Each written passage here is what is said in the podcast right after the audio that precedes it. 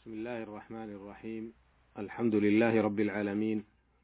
وأصلي وأسلم على أشرف الأنبياء والمرسلين نبينا محمد وعلى آله وأصحابه أجمعين. أما بعد أيها المستمعون الكرام السلام عليكم ورحمة الله وبركاته. تحدثنا في الحلقة السابقة عن جملة من الآداب والضوابط التي ينبغي أن يتعامل بها المسلم في معاملاته المالية والاقتصادية، وفي هذه الحلقة نعرض لبعض من تلك الضوابط والآداب في الوقفات الآتية. الوقفة الثامنة عشرة. من أهم الضوابط في المعاملات المالية الابتعاد عن البيوع المحرمة في دين الله عز وجل، وهي أنواع متعددة. ولم تحرم إلا لما يترتب عليها من غرر أو جهالة أو إضرار أو أضرار أو أكل أموال الناس بالباطل. ومن هذه البيوع أولا ألا يقع البيع في زمان أو مكان منهي فيه عن البيع. فالزمان المنهي عن البيع فيه هو بعد نداء الجمعة الثاني لقوله تعالى يا أيها الذين آمنوا إذا نودي للصلاة من يوم الجمعة فاسعوا إلى ذكر الله وذروا البيع.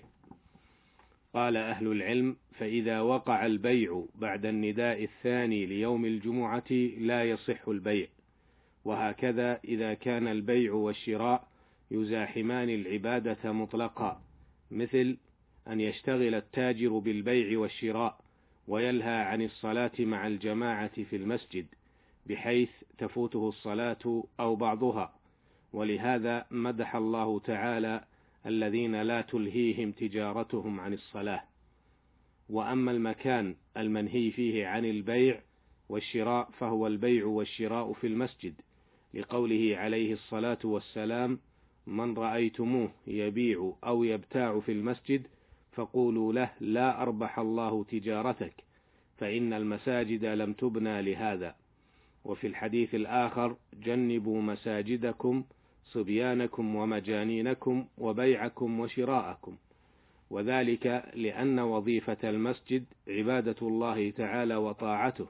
يقول سبحانه وتعالى وأن المساجد لله فلا تدعوا مع الله أحدا. ثانيا بيع السلع المحرمة. فالله سبحانه وتعالى إذا حرم شيئا حرم ثمنه روى الجماعة عن جابر رضي الله عنهما أنه قال: سمعت رسول الله صلى الله عليه وسلم يقول عام الفتح بمكة: إن الله ورسوله حرم بيع الخمر والميتة والخنزير والأصنام. فقيل يا رسول الله: أرأيت شحوم الميتة؟ فإنها تطلى بها السفن وتدهن بها الجلود ويستصبح بها الناس. فقال لا هو حرام. ثم قال رسول الله صلى الله عليه وسلم قاتل الله اليهود. إن الله لما حرم عليهم شحومهما جملوه ثم باعوه فأكلوا ثمنه. وروى أبو داود بإسناد حسن أن رسول الله صلى الله عليه وسلم قال إن الله حرم الخمر وثمنها وحرم الميتة وثمنها وحرم الخنزير وثمنه وروى الترمذي وابن ماجه وغيرهما أن رسول الله صلى الله عليه وسلم قال إن الله لعن الخمر وعاصرها ومعتصرها وبائعها ومبتاعها وشاربها وآكل ثمنها وحاملها والمحمولة إليه وساقيها. ويدخل في هذه الأشياء المحرمة التي لا يجوز بيعها وشراؤها المسكرات بأنواعها مهما اختلفت أسماؤها ونوعيتها من شراب أو أكل أو حبوب أو غيرها وكذا المخدرات بأنواعها المختلفة وهي أشد من المسكرات.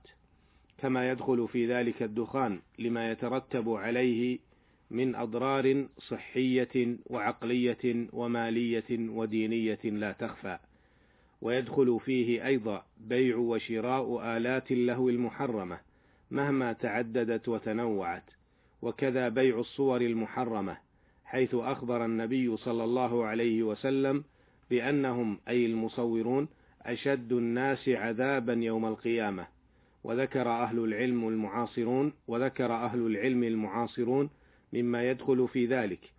بيع المجلات التي تحتوي على صور خليعة أو فاتنة لما فيها من الإغراء أو الفتنة إضافة إلى كونها صورا. وهذه غالبا ما تحتوي على ترويج شهوة أو شبهة عقدية أو سلوكية.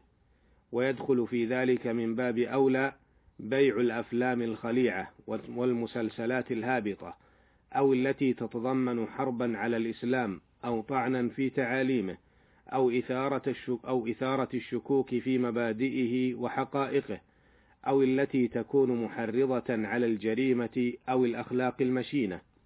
ومن ذلكم أيضا أي مما يدخل في البيوع المحرمة بيع أشرطة الأغاني المحرمة لأن الغناء حرام يحرم سماعه وتسجيله وبيعه وشراؤه.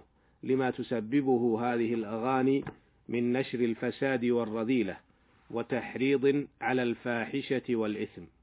ومما ينبغي أن يعلم أن كل السلع المحرمة مما سبق ذكره ومما لم يذكر من المحرمات بيعه حرام وثمنه سحت وكسبه خبيث وما نبت من السحت فالنار أولى به.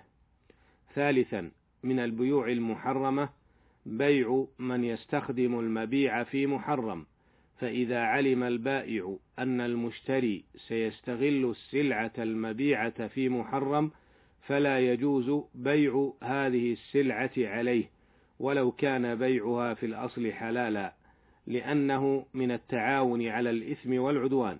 والله تعالى يقول وتعاونوا على البر والتقوى ولا تعاونوا على الإثم والعدوان ويمثل العلماء في ذلك لبيع العنب أو التمر لمن يصنع منه خمرا أو يبيع السلاح في وقت فتنة أو حال منعه من ولي الأمر لمصلحة معينة أو لمن يقطع به طريق الناس ونحو ذلك.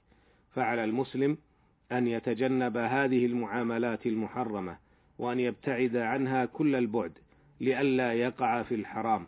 أسأل الله تعالى أن يرينا الحق حقا وأن يرزقنا اتباعه. وأن يرينا الباطل باطلا وأن يرزقنا اجتنابه. إنه سميع مجيب وهو المستعان.